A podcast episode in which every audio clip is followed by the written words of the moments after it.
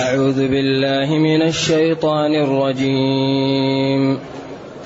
إن الذين فرقوا دينهم وكانوا شيعا لست منهم في شيء.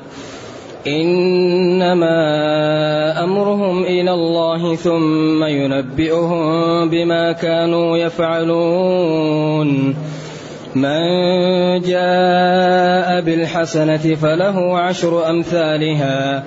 ومن جاء بالسيئة فلا يجزى إلا مثلها وهم لا يظلمون.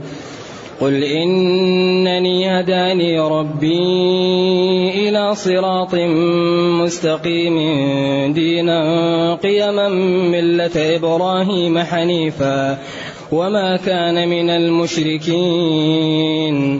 قل إن صلاتي ونسكي ومحياي ومماتي لله رب العالمين لا شريك له وبذلك أمرت وأنا أول المسلمين قل أغير الله أبغي ربا وهو رب كل شيء ولا تكسب كل نفس إلا عليها ولا تزر وازرة وزر أخرى ثم إلى ربكم مرجعكم فينبئكم بما كنتم فيه تختلفون. وهو الذي جعلكم خلائف الأرض ورفع بعضكم فوق بعض درجات ليبلوكم ليبلوكم فيما آتاكم. إن ربك سريع العقاب وإنه لغفور رحيم. الحمد لله الذي أنزل إلينا أشمل كتاب وأرسل إلينا أفضل الرسل وجعلنا خير أمة أخرجت للناس. فله الحمد وله الشكر على هذه النعم العظيمة والآلاء الجسيمة. والصلاة والسلام على خير خلق الله. وعلى آله وأصحابه ومن اهتدى بهداه. أما بعد فإن الله تعالى يخبر بأنه إذا جاءت يعني علامات الساعة الكبرى أو مات الإنسان على الكفر أو أيقن أيقن بالهلاك لا تقبل التوبة. نعم. الأماكن التي تحجب فيها التوبة ثلاثة. من مات؟ خلاص بعد بعد الموت ما فيه توبة. والذي يعاين الهلاك و يعني تأتي الروح إلى الحلقوم ويأتي وقت الغرغرة ما في توبة. وإذا جاءت العلامات الكبرى كطلوع الشمس من مغربها ما فيه توبة. هذه الثلاثة إذا جاءت لا تقبل التوبة. أما قبل ذلك فالإنسان إذا تاب تاب الله عليه. وهذا كل منصوص في الكتاب. يوم يأتي بعض آيات ربك لا ينفع نفسا إيمانها لم تكن آمنت من قبل أو كسبت في إيمانها خيرا. أي لا ينفع نفسا إيمانها. لم تكن آمنت قبل طلوع الشمس من مغربها. أو آمنت وعملت خيرا لا يقبل بعد ذلك العمل. يقبل باب التوبة مدة معينة. حتى يزول عن الناس الذهول وما يحصل لهم إذا رأوا هذه الأمور. عند ذلك قد تقبل التوبة لكن في هذا الوقت لا. كذلك قال إنما التوبة على الله للذين يعملون السوء بجهالة ثم يتوبون من قريب قبل الموت وقبل الغرار فأولئك يتوب الله عليهم وكان الله عليما حكيما. وليست التوبة للذين يعملون السيئات حتى إذا حضر أحدهم الموت قال إني تبت الآن كما فعل فرعون. كان يلعب. استخف قومه فأطاعوا ما علمت لكم من إله غيري. فلما أيقن بالهلاك وأدركه الغرق ماذا قال؟ قال آمنت. ماذا قال له ربه؟ الآن وقد عصيت قبل وكنت من المسلمين لا يقبل منك. ثم قال ولا الذين يموتون وهم كفار. ذلك ينبغي للعقلاء أن يبادروا بالتوبة قبل أن يفوت أوانها. نعم. بعدين قال قل انتظروا إنا منتظرون. انتظروا هذا فيه نوع من التهديد والتخويف وفيه أيضا انتظار العاقبة لمن؟ والله قال العاقبة للمتقين. إن الإسلام يعلو ولا يعلى عليه. لا بد الإسلام أن تكون له العزة. قالوا في الحجة والبيان. وقالوا بالغلبة إذا اتبعه أهله واستقاموا. وعلامات الساعة الكبرى مبينة في الملاحم والفتن وأشراط الساعة ومن جملتها طلوع الشمس من مغربها وهي كسلك انقطع تأتي وراء بعض خسف في المشرق والمغرب وفي الجزيرة ونار تخرج من عدن تسوق الناس. والدجال والدابة ويأجوج ومأجوج وعيسى بن مريم كلها تأتي وراء بعض. وأشد الفتن فتنة الدجال. حتى كان الصحابة يخافونه. قال إن جاء أنا فيكم فأكفيكموه وإن جاء وأنا فيكم فإنه عينه كعنبة طافية. مكتوب بين عينيه كافر. بعدين آه، عنده نهر وجنة ونار فجنته نار وناره جنة. ويأتي وراء المدينة ويرجف وتخرج له سبعون من أهلها. ويطوف في الناس أربعين يوما يوم كسنة ويوم كشهر ويوم كأسبوع. وبقية أيامه كأيام الناس. وهو كظيه استدبرته الريح في الأحاديث الصحيحة. والناس يكون بها علم به في وقت واحد. وورد في الأحاديث أنه يأتي على بغلة من الحديد وهو حديث ضعيف وأن حماره بين أذنه وأذنه أربعين ذراعا والحمار يقال للمركوب.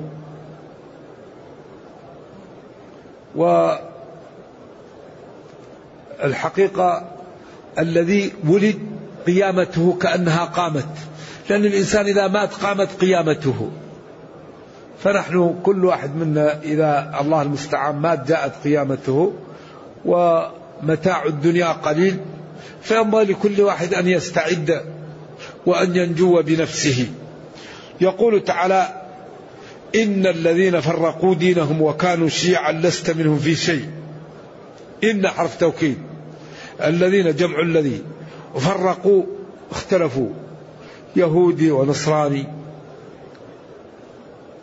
وأقسام اليهودية وأقسام النصرانية. المجوسي البوذي الهندوسي. أو إن الذين فرقوا دينهم من أهواء من الأهواء والبدع المعتزلة والحرورية والخوارج والمرجئة وأقسام الروافض غلاة ومتوسطون وخفيفة. كانوا شيعا أحزابا وأقساما لست منهم في شيء هؤلاء. ذلك ورد أن اليهود افترقوا والنصارى افترقوا أن هذه الأمة ستفترق إلى 73 فرقة وأنها ضالة وكلها في النار إلا واحدة. والحديث فيه كلام ولكن كثير من أهل العلم يقولون أقل درجاته أن يكون صالحا. قال من هي؟ قال هي ما عليه أنا وأصحابي. لذلك الجماعة يد الله على الجماعة. تركتكم على المحجة البيضاء ليلها كنهارها. فلذلك الله يقول وما أكثر الناس ولو حرصت بمؤمنين. ويقول وإن تطع أكثر من في الأرض ضلك عن سبيل الله. فالمسلم يلتزم بالكتاب والسنة. مالك يقول لن يصلح آخر هذه الأمة إلا بما صلح به أولها. الاتباع الاتباع. ذلك الذي يضر الابتداع. إنسان يتبع ما أنزل إليه. لا يأتي بأدعية من نفسه. لا يأتي بصلاة من نفسه. لا يأتي بصوم من نفسه. يأتي بما جاء. في الشريعة غنية. في, في, في الشريعة غنية بما ورد عما لم يرد. ولذلك البدع هي تهدم الدين. والبدع هو الإتيان بأمور شرعية وجعلها السنة وهي لم ترد عن الله. والعبادة من الله. أصلا قال العلماء العبادات غير معقولة المعنى. لذلك لا يقاس على العبادة. مثلا بعض البلدان يكون بعيد من الكعبة. فيعملوا كعبة ويعملوا طواف. كيف تعملوا كعبة؟ والله ما قال لكم هذا. قال وليطوفوا إيش؟ بالبيت العتيق. وقالوا فولي وجهك شطر مسجد الحرام. هذا أمر من الله. وليطوفوا. هذه صيغة أمر مضارع مجزوم بلام الأمر. في بعض البلدان يأتوا لبعض الأضرحة ويضع عليه قباب ويكون الناس يرموا الزهور ويطوفون. وبعدين بلاد إسلام ومليئة بالعلماء. طيب من أين هذا الطواف بهذا القبر من أين؟ الطواف بالكعبة. والطواف أمر من الله وليطوفوا ركن من أركان الحج طواف الإفاضة. وركن من أركان العمرة الطواف بالبيت. إذا واحد يأخذ قبر ويطوف عليه. من أين لك هذا؟ إذا مات ابن آدم انقطع عمله إلا من من ثلاث دعوة صالحة أو مال أو أو صدقة أو علم ينتفع به طيب هل هل في نص آية أو حديث أن القبور يسأل الحو... تسأل الحوائج منها؟ هل في أنها يطاف بها؟ الطواف مثل الصلاة لا يطاف إلا بالمحل اللي أمر الله أن يطاف به فإنه عبادة. فإذا طفت على أي أساس تطوف بمحل من أين لك الدليل على أن تطوف بغير الكعبة؟ لذلك لا بد للمسلمين أن يتعلموا. إذا تعلمت تعرف ما البدعة ما السنة بما يتعبد الله. الله يتعبد بما شرع. ما يت... لا يجوز أن يتعبد الله بأمور تخترعها من نفسك. الصلاة الصوم الحج الأذكار الدعاء الاستغفار الصدقة. أما تجعل دعاء من نفسك وتجعل السنة لا الله قال ادعوني أستجب لكم. الآن تجد بعض الناس في الطواف دعاء الشوط الأول دعاء الشوط الثاني دعاء الشوط الثاني من أين هذا جاء؟ هذا لا يكون إلا إذا كان الطائف غير متعلم وعمل له. طالب علم دعاء يدعو به يعلم أن هذا ليس بسنة. أما إذا عمله السنة فهو بدعة. لأن الله يقول ادعوني أستجب لكم. لذلك الذي يريد أن يطوف يطوف وما يريد يطلب حاجته يطلب سؤله لله. إلا بين المقامين. يعني الركن اليماني والركن الثاني اليمانيين تقول بينهم ربنا أتنا في الدنيا حسنة وفي الآخرة حسنة وقنا عذاب النار. هذا اللي ورد. أما كل الأدعية الثانية الواردة لم ترد. أو على الصفا. يكبر ويقول إن الصفا والمروة من شعائر الله. لا إله إلا الله وحده. أنجز وعده ونصر عبده وهزم الأحزاب وحده. أما هذا دعاء الشوط الأول الشوط الثاني الشوط الثالث. من أين هذا؟ يا أخي أنت جاي تريد أن تغفر ذنوبك وأن تطيع ربك. أسأل حاجتك لله. اللهم ارزقني الجنة اللهم ارزقني الاستقامة اللهم اصلحني اللهم اصلح لي ذريتي اللهم ارزقني حلالك. اللهم قوي المسلمين اللهم وحد صفوفهم اللهم ارد عنهم كيد أعدائهم. أسأل بما تشاء. أما أدعية وكلها وماسك وهو في في ازدحام ينظر كأن هذه عبادة. هذه مشكلة. هذا ما ورد. ذلك ينبغي لمن يريد أن يقوم بعبادة أن يتعلمها قبل أن يبدأ بها. لا يستعجل. الذي يريد أن يعتمر أو يحج يأخذ كتاب ويذهب لأحد العلم ويقول له أنا أريد أن نجلس عندك أسابيع نتعلم هذه العبادة.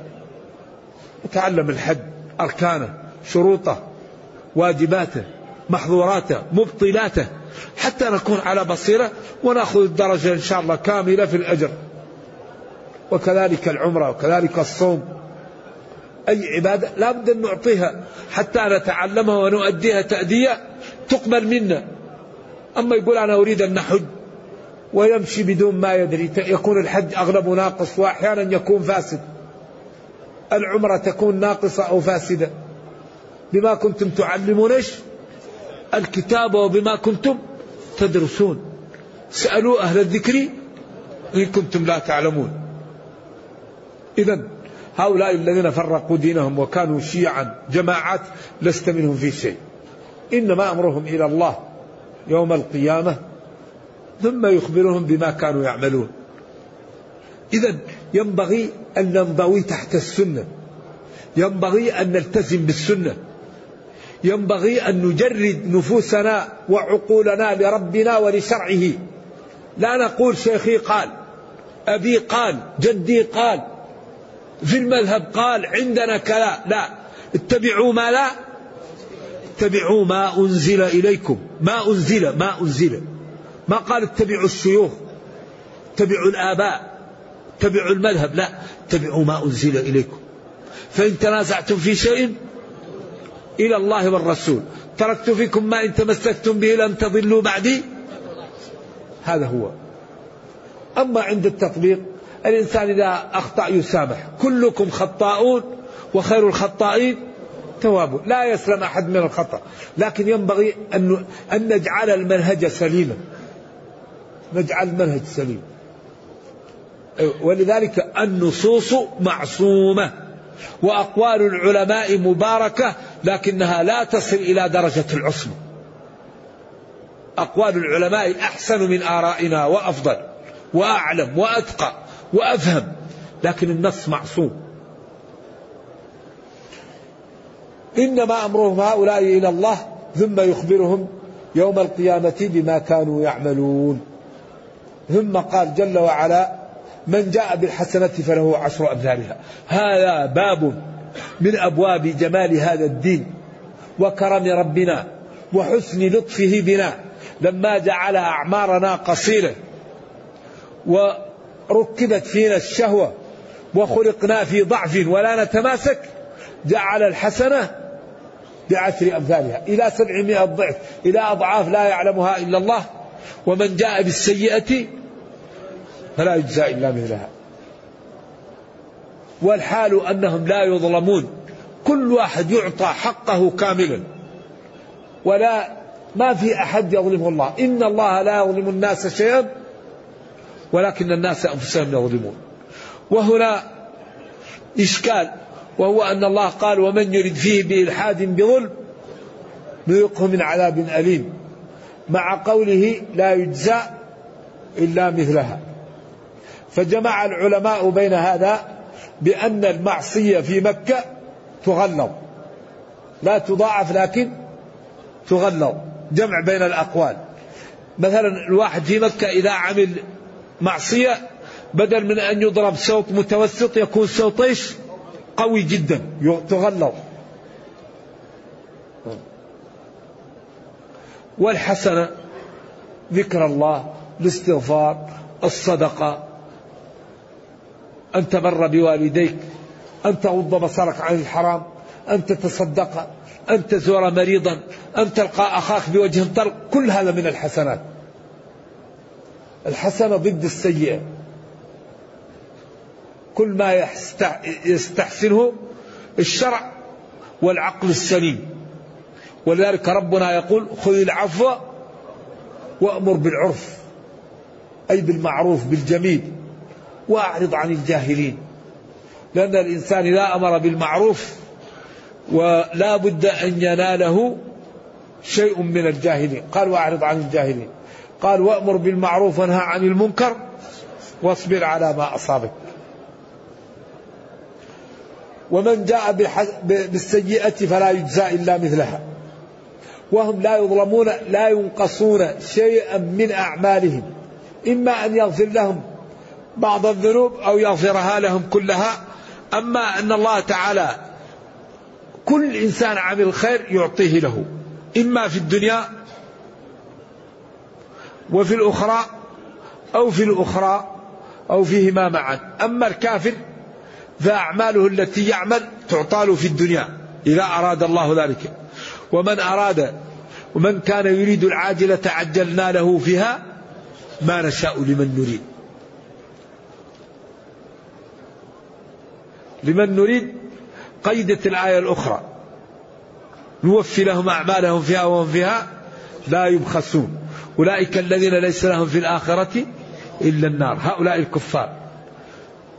ومن أراد الآخرة وسعى لها سعيها وهو مؤمن. لابد وهو مؤمن. متصف بالإيمان. فأولئك كان سعيهم مشكورا. وهم هؤلاء لا يظلمون لا ينقصون شيئا. ولذلك هذا الكتاب لا يغادر صغيرة ولا كبيرة إلا أحصاها. ووجدوا ما عملوا حاضرا ولا يظلم ربك أحدا. والله لا عذر بعد هذا البيان وهذا الإيضاح. فكل واحد على قدر عمله وهمته ونشاطه يجد الأجر. لذلك الدنيا ما فيها تمايز. التمايز الحقيقي يوم القيامة يوم يجمعكم ليوم الجمع. ذلك يوم التغامن شوف أصحاب الغرف تراهم مثل مثل النجوم مثل القمر والسماء ينظر إليهم. وناس عياذا بالله في الحضيض. قل لهم يا نبي إنني هداني ربي إلى صراط مستقيم. إلى محجة بيضاء. دينا. دينا. يمكن بدل من إلى صراط مستقيم. هداني صراطا. فإلى صراط في محل نصب. دينا بدل منها وعطف بيان. قيما أو قيما. لا اعوجاج فيه. ملة إبراهيم. أيضا. الدين القيم هو ملة إبراهيم.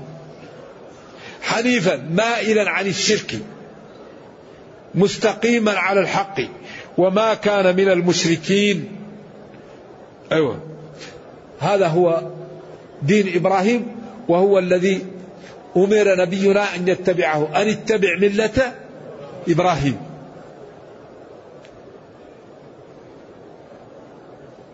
ثم بين لهم ووضح لهم إن صلاتي دعائي وصلاتي المعروفة ونسكي عبادتي أو حجي أو ذبيحتي أو هما معا. ومحياي حياتي ما أفعله فيها ومماتي ما أفعله بعد موتي من وصيتي أو حياتي أمرها ومماتي أمرها بيد الله. إذا أنا أسلم أمري لله.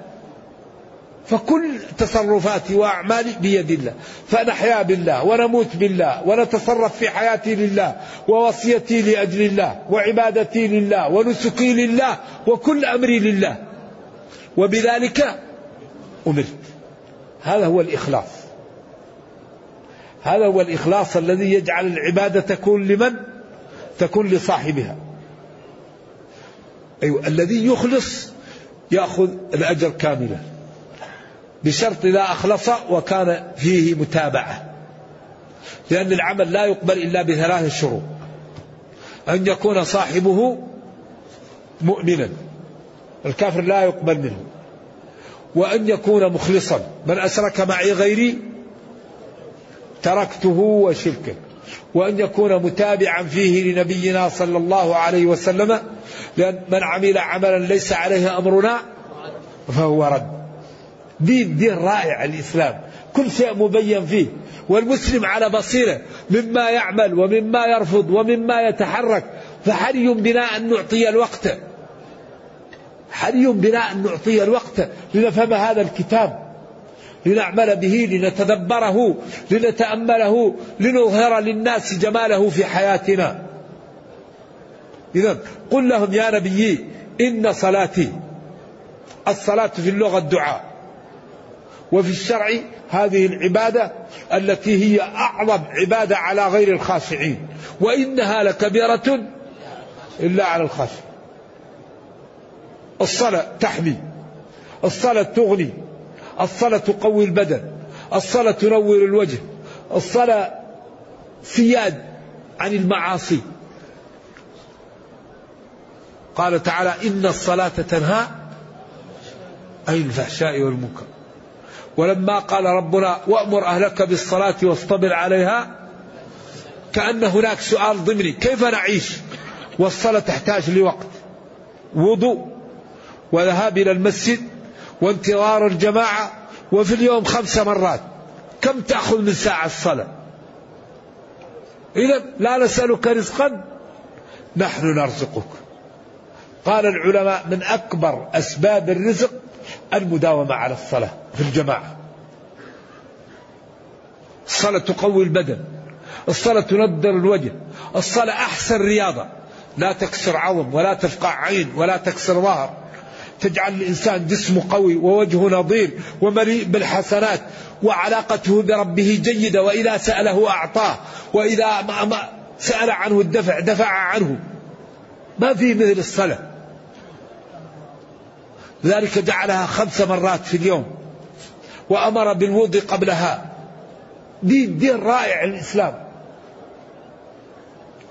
لذلك الذي يحافظ على الصلاة يكون جسمه قويا ورصيده من الحسنات كثير ونفسه منشرحة وغنيا وعبدا لله يحميه. لأن العبد إذا كان منضويا تحت شرع الله ربه يحميه. يقول للشيطان إن عبادي ليس لك عليهم سلطان. الله يحمي أولياءه يحمي من, من عبده يحمي من أطاعه يحمي من اتقاه يغنيه يعزه.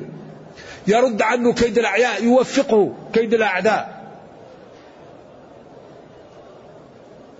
نسكي عبادتي أو ذبيحتي أو حجي. أو هما معا. ومحياي. محياي نافع. هي راوية أحد راويه والآخرين محياي. لذلك بعضهم قال يوقف عليها حتى لا يكون. محياي. الوقف عليها لازم. لأنه متح... في أصلا ألف ساكن والساكن الآخر. لله رب العالمين لا شريك له. وبذلك أمرت. أمرني ربي. وأنا أول المسلمين من أمتي لأنني جاءتني الرسالة وآمنت بها وصدقت ودعوت يعني أمتي لذلك فأنا أول المسلمين منهم. وإلا الرسل الذي التي كانت قبله هي مؤمنة. قل أغير الله أبغي ربا؟ قالوا له أعبد ربنا ونعبد ربك. وخلينا نتعاون. قال أغير الله أبغي ربا؟ أغير الله أبغي ربا وهو رب كل شيء. أتخذ غير الله إلها معبودا وأعتقد فيه والله تعالى رب كل شيء. هذا لا يكون مني ولا يجوز لي ولا يصح ولا تكسب كل نفس إلا عليها. وقيل إنهم قالوا له نحن نتحمل ذنوبك. وتعال معنا. تعال اعبد إلهنا وإذا كان فيه ذنب نحن نتحمله عنه. قال لا أتخذ غير الله ربا. والحال أن الله رب كل شيء. هو الذي رباه والرب مشتق من التربية. ومن الرب الذي يوضع في العكة ليصلح ما يوضع فيها من السمن ومن التربية لأنه يتعاهد الصغير. وكل شيء في الدنيا الله هو اللي أوجده ورباه. وكل رزق من الله.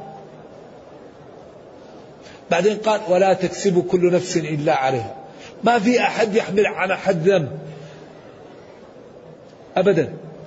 لها ما كسبت وعليها ما اكتسبت. كل امرئ بما كسب رهين. وهنا إشكالان. وهو لما ألزم العاقلة الدية. وهي لا ذنب لها. ولما يعذب الميت ببكاء أهله؟ لأن الله قال ولا تكسب كل نفس إلا عليها. قال العلماء أما العاقلة فهذا نوع من التكافل والرحمة والتدبير من الله لخلقه حيث إن القاتل لما قتل خطأ ألزم بالدية لبعض ما قد يحصل منه من عدم الانتباه. ولما رفع الله عن الناس الخطأ أمر العاقلة أن تساعد من حصل في هذه المسألة وجعل الدية على أقربائه كما جعل الزكاة على من أغناه الله ليواسي الفقراء تدبيرا ورحمة من الله تعالى لخلقه. نعم وليس هذا بالأمر الذي يكون فيه جريرة وإنما هذا مثل الزكاة أمر جعله الله لمساعدة الخلق. أما تعذيب الميت ببكاء أهله للعلماء فيها أقوال.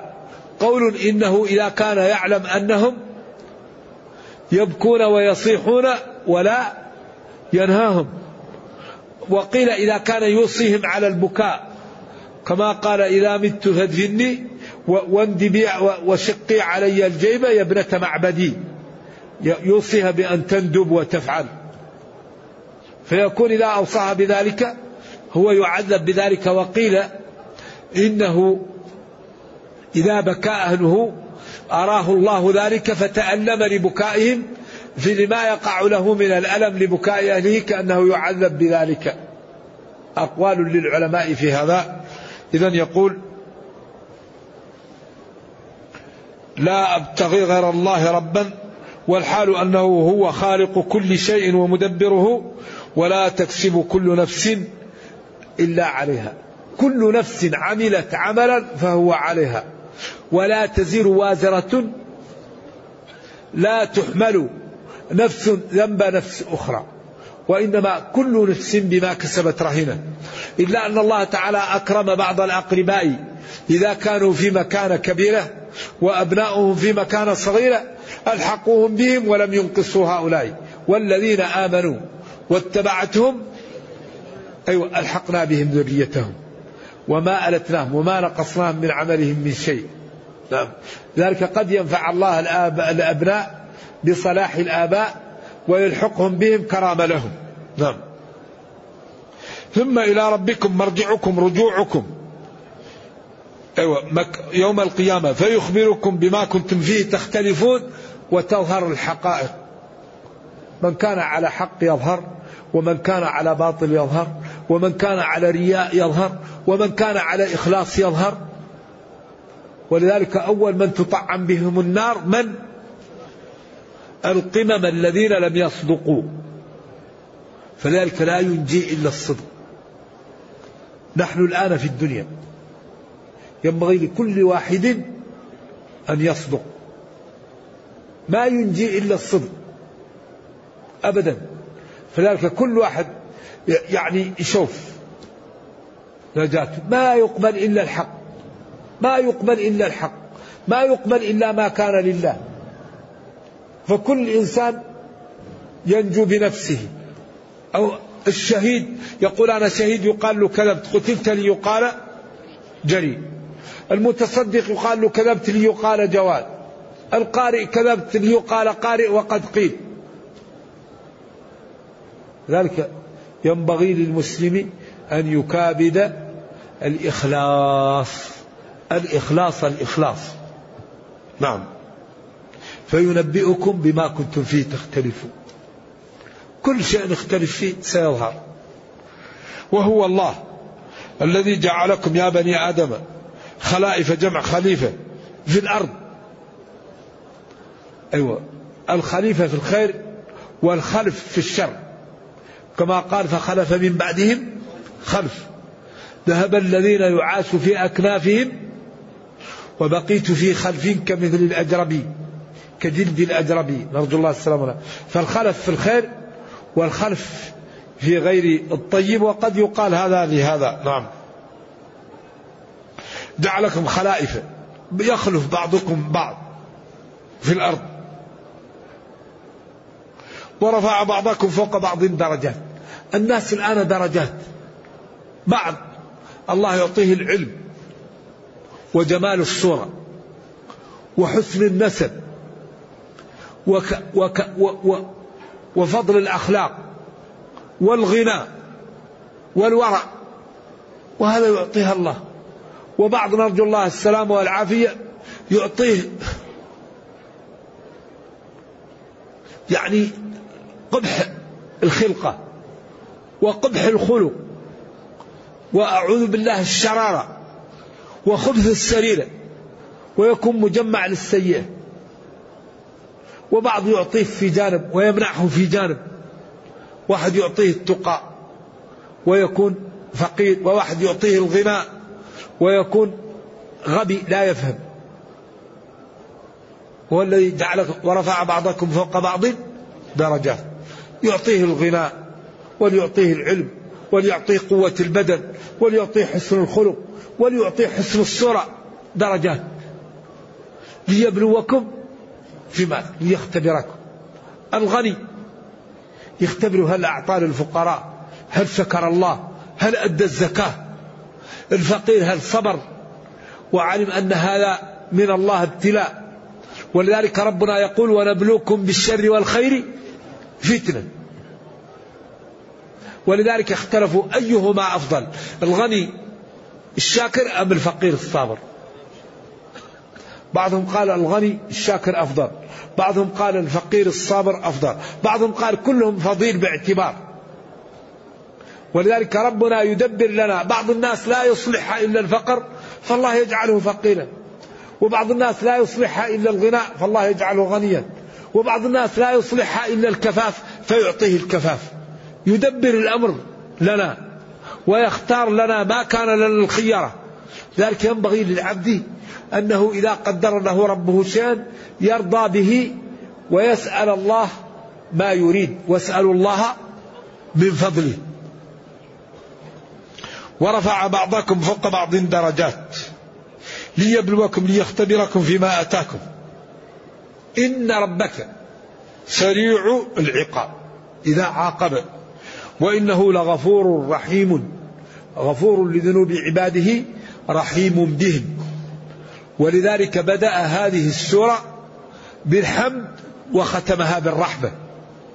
سورة الأنعام مبدوءة بالحمد لله وختمت بالرحيم الرحمة.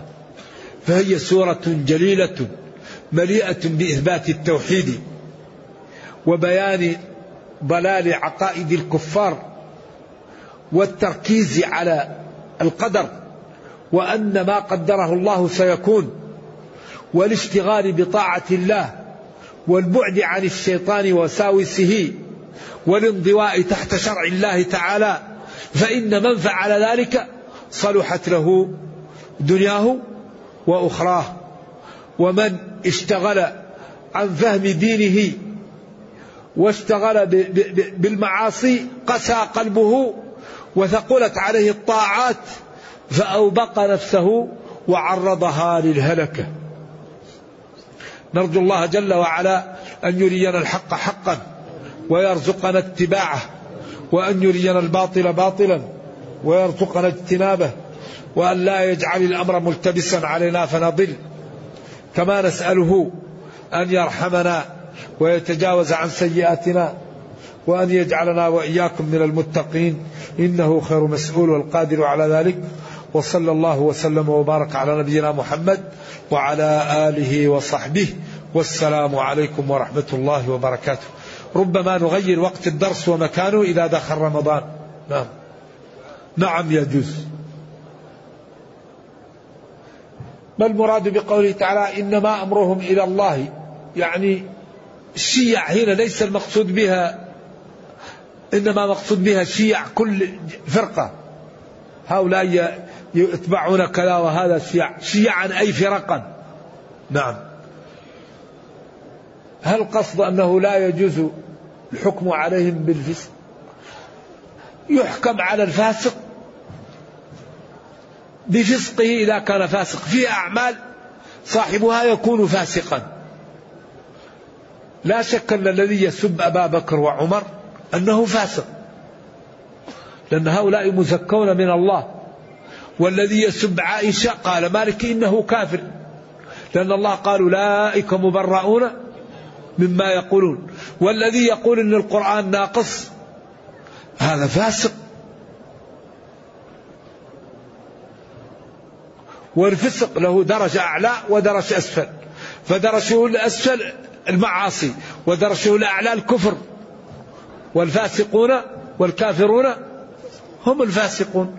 نرجو الله السلام والعافية. إذا الفسق هو صفة يتصف بها من عمل المعاصي واستمر عليها وأدمن عليها حتى بها خرج عن الاستقامة وأصبح من الفاسقين لأن الفسق أصله الخروج. فسقط الرطبة والتمرة إذا خرجت عن قشرتها ومن الفويسقة الفأر. لأنها تخرج عن مكانها وتأذي الآخرين. نعم.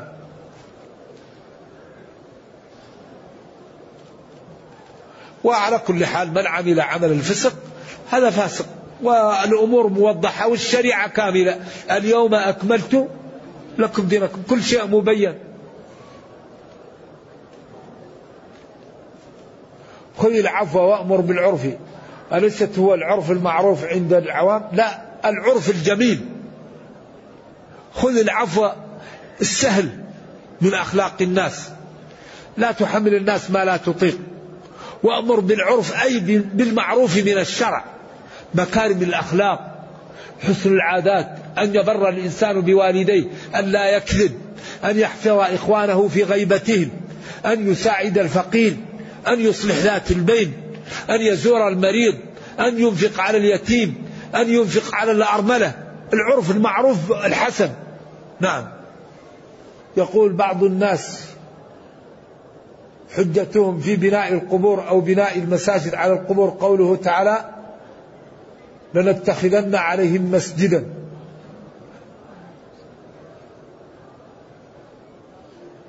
ما جواب الشيخ على هذا؟ أولا هذا في حكم من قبلنا. لنتخذن عليهم مسجد مع أصحاب الكهف. ونبينا صلى الله عليه وسلم قال لعن الله اليهود والنصارى اتخذوا قبور أنبيائهم مساجد يحذر ما صنعوا. يحذر ما صنعوا. ونهى عن جعل المساجد عند القبور. ونهى عن الصلاة في مسجد فيه القبور. أيوة هذا ليس هذا. نعم. يقول الذي جاء ليصلي وأراد أن يصلي تحية المسجد فأقام الإمام. إذا استطاع أن يتم الصلاة قبل أن يكبر الإمام يتم ويخفف. وإذا كان يفوت عليه جزء من الصلاة لا صلاة إيش؟ إذا أقيمت الصلاة فلا صلاة إلا المكتوبة. بعضهم قال لا صلاة مبتدأة وبعضهم قال لا صلاة هذا تنفي حقيقة الصلاة. إذا تقطع الصلاة وتدخل مع الإمام. وهذا الأولى. وما يفعله بعض الأحبة حيث يأتون والإمام يقرأ ويترك القراءة مع الإمام ويصلي تحية ركعتي الفجر. فالأولى أنه يؤخر ركعتي الفجر ويدخل مع الإمام فإذا سلم الإمام إن أراد أن يقضيها بعد الصلاة ففي السنن ما يدل على ذلك وهو حديث أقل درجاته الصلوح. وإن أراد أن يؤخرها حتى تطلع الشمس فيصليها له ذلك. أما الاستمرار في صلاة ركعتي الفجر والإمام يصلي وإن قال به جلة من العلماء فالنص الصريح يخالفه وكل واحد من الأئمة صح عنه. إذا صح الحديث فهو مذهبي. وقد صح الحديث في أنه لا صلاة إيش؟ إذا أقيمت الصلاة. نعم.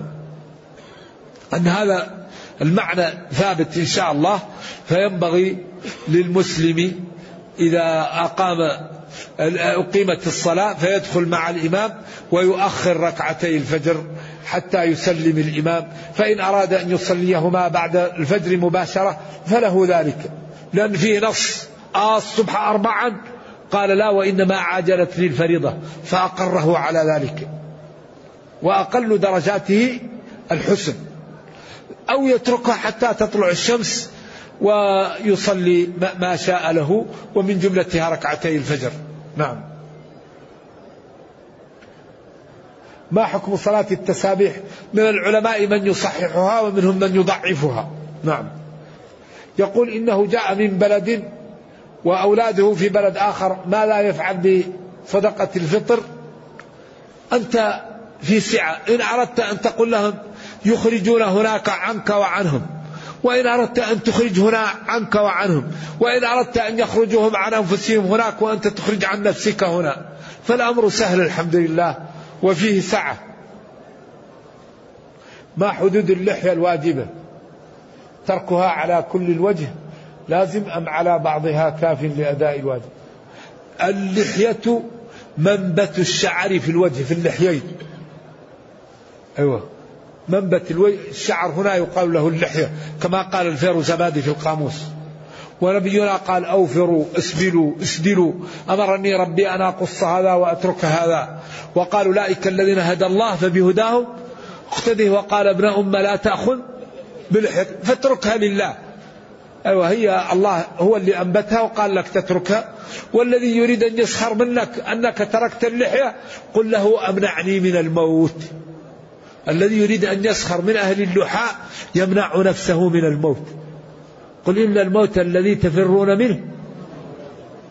نعم والله يبلونا قال أنبت للرجال اللحاء وقال أوفروها أسبلوها أسبلوها. فالواحد يتركها لوجه الله. نعم وبعدين يعني هذه ابتلاءات. قل هل جاءت هذه الآية في صلاة الافتتاح؟ قل إن صلاتي ونسكي ومحياي وقوله بدل وأنا أول مسلم وأنا من المسلمين. الله أعلم. إلا من حكم الصلاة بالجلباب الطويل مع عدم معرفة حديث النبي صلى الله عليه وسلم. الصلاة ينبغي لمن يريد أن يصلي أن يستر عورته. وينبغي أن يأخذ أحسن ثيابه عند الصلاة. خذوا زينتكم. والأمر والمرأة ينبغي أن تستر كل جسمها. إلا الوجه في الصلاة. تكشفه. والرجل ينبغي أن لا يجعل ثيابه تكون تحت الكعبة.